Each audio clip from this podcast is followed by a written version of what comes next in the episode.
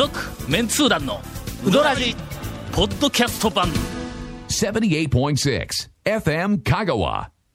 というわけで2週にわたってはいテアンデー姉さんが嵐のように、はい、嵐のようにねかき混ぜて、はい、出ていきましたんですがもうありがたい話でねはい、って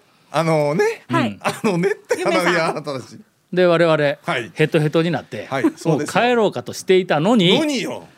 なんか収録風景をまずは撮りたいガラスの向こうから撮りたいということで、はい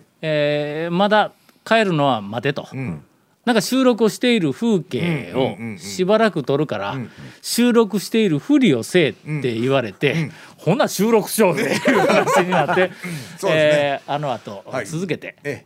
今日は、はい一服の大将、はい、そうですよ。私が久しぶりに褒めたんで気分を良くしているらしい、うん、一服の大将をお迎えして、はいはい、一本付け足しのように今から収録を始めようと思います、お願いします。続メンツー団のうどらじポッドキャスト版ぽよよん続メンツー団のうどらじ放送は毎週土曜日夕方6時からですが未放送分を含む長いトークが聞けるポッドキャスト版は毎週木曜日 OD で聞くことができます。もちろん全国から無料で何度でも聞けますよ。 AUDEE OD で検索。誰の何のネタからいく？誰の何のネタっていや今日全く、帰ろうとしていたところにいやお便り溜まってませんか？お便りは溜まっております。溜まってますよね、お便りちょっと言ってみましょう。精査してないよ、はい、皆様こんばんは、はい、ハンドルネーム今日も元気ださんからですが、はいタオ団長がお話しされていた成谷別邸へ行ってきました。吉羽工房の綺麗な吉羽ブルーの器で、鶏天ぶっかけをいただきました、白いおうどんが器に映えました、私も吉羽工房の色が好きでそばチョコを一つ持っています。それでコーヒー飲んだりしています。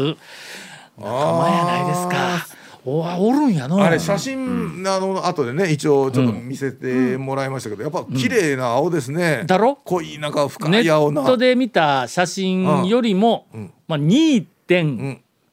倍ぐらい美しい、そう微妙に 0. 何もいやでも確かにね写真で見るとなかなかね綺麗さがわからんのもあるんですけど、ちょっと見ただけでも綺麗でしたね。ちょっとそれはよかった。いいですね。吉羽ブルー仲間が、これで3人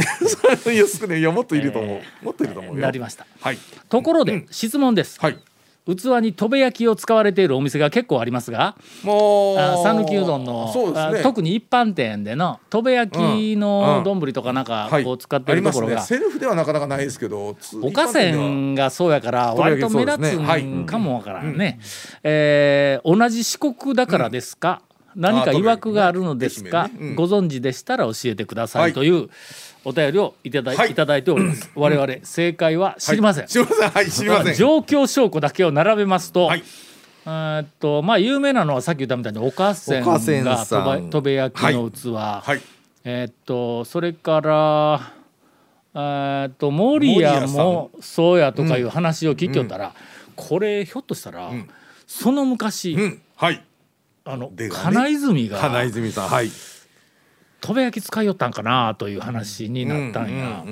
もう今ちょっと金泉店がないからね、なくなりましたんで分からんねんけども、あそこは割とその焼き物とか、それから書画、など、その文化を、そのお店にいろいろ装飾でこうなんか飾ったりとかの、なんか取り入れたりとかするいうふうなのにかなり竹取ったというか、力入れとったからね、もしかするとそのどんぶりも焼き物でとべ焼き採用したのかもわからない、一般店でって言ったらとべ焼きはなんか記憶どこの店っていうのは、記憶にはちょっとなんかあるような気はしますので、買いやすい地域もね、近いっていうのもあって、一番最初はどういういきさつかはちょっとわからんのやけども、まず状況証拠の一つとして、さっきの岡線とか守屋とか、いわゆる昔、金泉で、職人をやられていた方々が独立した店は割とつぼ焼き使うとるなという。泉系は大体使ってますね。大体使うとんや。やっぱり金泉ルーツの可能性はちょっとあるね。可能性高いと思いますね。前使ってたからもうそのままやっぱり同じ形でっていうのはやりやすいでしょうし、仕入れさんのね、同じ仕入れさんでじゃあ同じのやっぱり使おうかっていうのやっぱなりますからね。ほんでその金泉とか守屋さんとかが人気になってくると、その後にこう出てきたお店やら食器を刷新しようとかいうふうなお店があれええなあ言うて、なんかとべ焼きの食器を使うっていうふうな店がだんだん増えてきたんかも分からんけどの。あれやっぱりちょっとね厚めの器なので、やっぱりセルフで数でだらっとやるにはちょっと使いづらいかなとは。やっぱセルフのやつはね薄いやつなんですけども、だったらのあれはやっぱ各色も良さそうやし、色合いもそうなんかな、うどんに合うんかな。それはもう合うのも間違いないと思いますよ。まあ好き嫌いで店で採用しとるとは思うんやけども、総合的にどうもとべ焼きが相性が良さそうな気がするので、まず近隣のなんとか焼きみたいないい器を作ろうとかいうふうなんか店が出てきたら、近隣で言うたらちょっと備前焼きではなさそうな気がするやん。備前焼きね、まずねガタガタなんですよ、表面が。あれね多分ね店としてはね洗い物が大変なんで多分使えんですよ。洗いにくいんかあれ。もうツルツルのやつじゃないともう絶対スポンジに引っかかるとか、食洗だったらいいんですけど、通常はもうやっぱりそのザラザラはもう店ではもう使えんですね。他の県は何焼きがあるん？ちょっと香川県の讃岐うどんの香川県の周辺だろ、岡山は備前焼きやけん洗いにくい。信楽もあるけど、信楽はどこあれ？滋賀か、いや飲食店でしたら美濃焼き。美濃焼きかまでは行くんか。美濃焼き多いですね。あ、美濃焼き多いんや。関西とやはり東京ちょうど真ん中になりますんで。広島あんまり聞かないよな。広島聞かないですよね。山口の萩焼きまで。萩焼きか。萩焼きは日本海の方に抜けないかんからね。高知何焼きってあんまり聞かんね。聞かないですね。はい、そうね。徳島聞くか、なんとか焼き。徳島、いやなんかあるんですけど。お好み焼きの林。その焼きだけ。焼きだけね。の香川、まあ昔はまだ香川でもあった。けどのなんとか焼き物がの小豆島にもあったやろ。感覚焼きがあるやろ。石川県は九谷焼きがまあありますな。まあ遠いわ。愛知とこのめ滋賀は信楽。ああまあちょっとあっち行った遠いわ。ごめんなさい、佐賀はね伊万里。有田と有田伊万里。滋賀でなくて佐賀ね。あごめんなさい、佐賀、ごめん有田と伊万里ね、佐賀ね。なんだっけ有田と。佐賀でなんかあったぞ。それはねなんですか。ふるさとは。陶器に有田を思うもの。どうこれ。出たね。ありました。いや素晴らしい。とりあえずお便りのまあ一応お返事ではありますが、よくわかりませんが、なんか金泉ルーツいうのは今喋っててかなり有力な気がしてきたね。陶器って運ぶのがお金大変なんですよ。まあ割れるし、運び方もなんか綺麗なんで硬いの箱で来るわけじゃなくて、あれなんか藁みたいなんで縛ってくるんですよ。本当に10個ぐらいを縦に並んで十字の藁で、江戸時代かよみたいな、あれ今でもそうなんですよ。あの形で送ってきたりもするんで。そうなんなので多分まあ近いっていうのも愛媛から高松ということで近いっていうのはあるとは思います。ほんならまあ一応香川県のまあ近隣周辺で有名な焼き物で洗いやすくて言うたらどうもとべ焼きが一番みたいというところではあるかと思いますね。あるかもしれません。続きまして。ラジオネーム、娘の元担任が真っ先出身という方で真っ先さんね。いつも楽しく拝聴させていただいております。先だって娘の大学受験のため香川へ訪問しました。私は送迎付き添いという名のうどんツアーを観光しようとしましたが、セルフうどん富士山のオプションを取りすぎてしまってあえなく撃沈をしてしまいました。試験終了後、娘を連れて岡線にって遅い昼食をとりました。娘は福岡出身ではありますが、福岡の柔らかいうどんは好みではなく、冷凍うどんが一番うまいと申しており、うまいのあるよ冷凍うどん、硬い、そういい感じのがありますからね。受験のついでに、うどんを食べようと誘ったところ、あまり興味を示しませんでした。そこで、そんな娘のうわ啓蒙やもう啓これなんて読むんだこれ。そんな娘のなんとかをなんとか食うべくなんかこう意識を変えるという意味での感じじゃないですか、僕は読んでないですけど、冷や天おろしを食べさせたところ、目をカッと見開いて手をバタバタさせ、いや本当かちょっと本当かいやいや本当か目をカッと見開いて手をバタバタさせ、大丈夫か、何か喉に詰めたんちゃうかというかグミみたいと言いつつ、あっという間に食べ終えてしまいました。いい意味での話、帰宅後も妻にうどんの話をしており、我が家にもう一人の讃岐うどんファンが増えたことを喜びつつ、次のうどんツアーをいつ観光できるか計画を練っております。おかせん様ありがとうございましたという、これね、うどんには今一つ興味を示さなかった娘が、おかせんのうどんを食って目をカッと見開いて手をバタバタさせたという、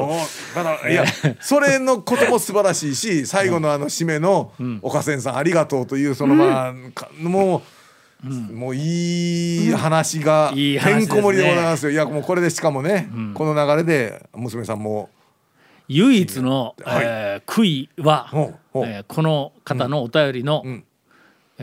啓蒙のもうという字を、啓蒙の啓という字漢字くべくという、これが読めなかったというのが、これなんて読むんやろの、あんまり引っ張らんとこうかの、ぜひ皆さん辞書で調べてください。我々はもうもちろん読めるんですけど、まあここで全部答えを言うと皆さんのためにならんということで、これなんて読むんやろの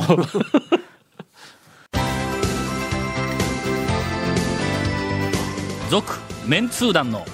ウドラジポッドキャスト版。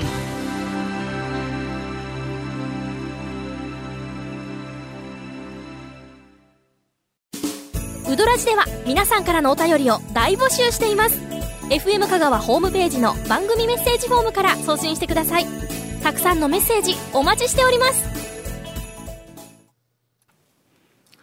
エンディングもお便りで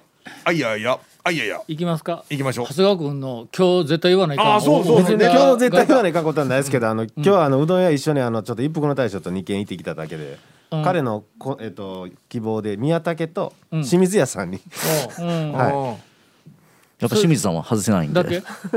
れ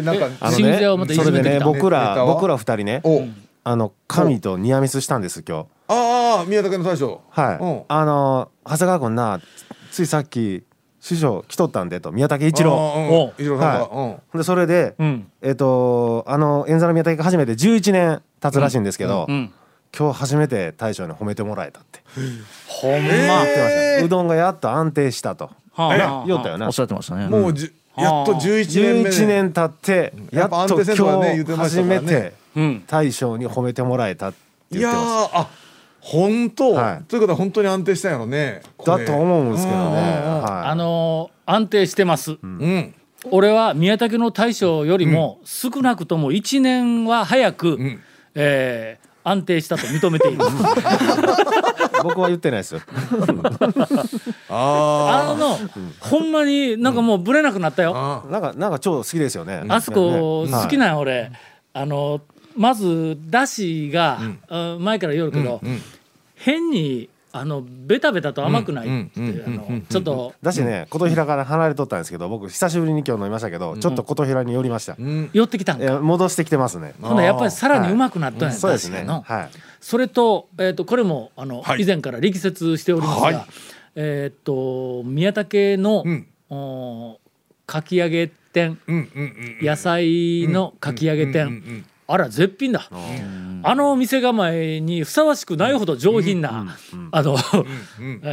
細く野菜を刻んだやつがいいバランスで変にその衣が中でこうべちゃっと固まらずに全体にふわっとこう、かき揚げにまぶさったやつがさっと上がってやる。あれはええね、はいはいはい、あの組み合わせが、まあ、俺の中のあそこのベスト、行ってかき揚げ店時々なくなる時があるんや、もうなくなったらもうテンションうなぎ下がるというぐらいの私の大好きなかき揚げ店があそこにあります。もうこれでいいでしょう。はい、ほんま？清水さんの方がいいんですか？宮田県と清水屋行きましたね。これでええの？清水屋の話もしてあげようよ。清水屋もネタがあったらいい。はいはいはい。それでは清水屋もうもの恐ろしく僕久しぶりに誘われないと行かないと思うんですけど、清水屋一服の大将で行きまして、ほんなら大将が清水さんがワクチン3回目打った昨日だから今日は絶対うまいはずだと、うどんがどういうこと？またねいつも通り滑っててそれでいつも通り滑ってて、でも食ったら僕久しぶりだったんですけど、あ、清水さんこれ腕上げたなと思ったんですよ、正直に麺がね。はい、それで帰りに清水さん移転して何年になりますかねって言ったらちょうど10年になると。でうどん屋始めて20年になるっていうけん、僕美味しかったってあと初めて褒めてきました。どうということは相当美味しくなったよな。いや宮崎の大将も褒めたらしいんで、ついでにじゃあ僕も褒めとこうかなと思って、はい、一応褒めてきました。清水屋も安定したよ。あ、そうなんですか。はい、いや安定したというか、はい、ここ1年ぐらい、さらに上手くなってる。一服の大将は重かったって言ってました。2杯目ですからね。気持ちが重かったとかそういう話。重いのはあそこの持ち味なんや。清水屋はとにかく麺がちょっと重い。そう、あ、ちょっとまあ細めではない。昔から一服のうどんに比べたら重いですよ。そうそうそう。昔からほら善通寺でおった頃に俺が初めて行った時に何だっけ、やぼったい都会麺だったかなんかのちょっとボソッと重いんやけど。なんか中までちゃんとうどんになってて、珠玉の麺ない、ちょっと重いのあるんやけど、ガチの円座でどこやったっけ、円座か今あるの、円座ですね、円座なの、円座に移ってからなり合いに移ってから麺がちょっと迷走しよったやん。まあいろいろね、迷走というか昔から研究熱心やからもっといいのができるはずやとかでいろいろこう提案して一歩進んで二歩下がったりとか、下がってるのなかなかそんなみたいなやつをこう繰り返したりこうしよったやん。よくなっている。なんか今日収録前にカッシーに会うたら、カッシーが清水屋さんに行った時に清水屋さんが団長に正面切って褒められた言うて、えらい喜んでましたよとか言ってなんか言ったらしいんだけど、確かに褒めてきました。あ、よかった、麺がとにかくよくなって、近年名店組が割となんか麺のクオリティが上がってきているような気がする。ちょっと偉そうに言うてもないけど、山越えもうまくなったよ、麺がね。それからこの間は田村に行ってきたけど、あ、これももう相変わらずやけど、あそこの田村の麺はのうまい、噛んでうまい、薄い塩味がね、僕の中で玉だけをかじってもうまいっていううどんが田村と山内なんや、中南のね、この2つは多分ちょっとだけ塩分が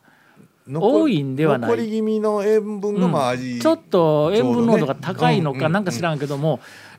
俺の中ではさぬきうどん界のおにぎりって呼んでるんだ。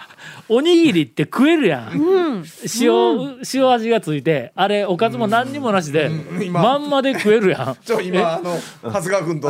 一服の大将がなんかちょっと目見合わせてどういう反応しようかって悩んだんですよ。大丈夫ですよ、おにぎりですよね、分かってますよ。パッと目を見開いて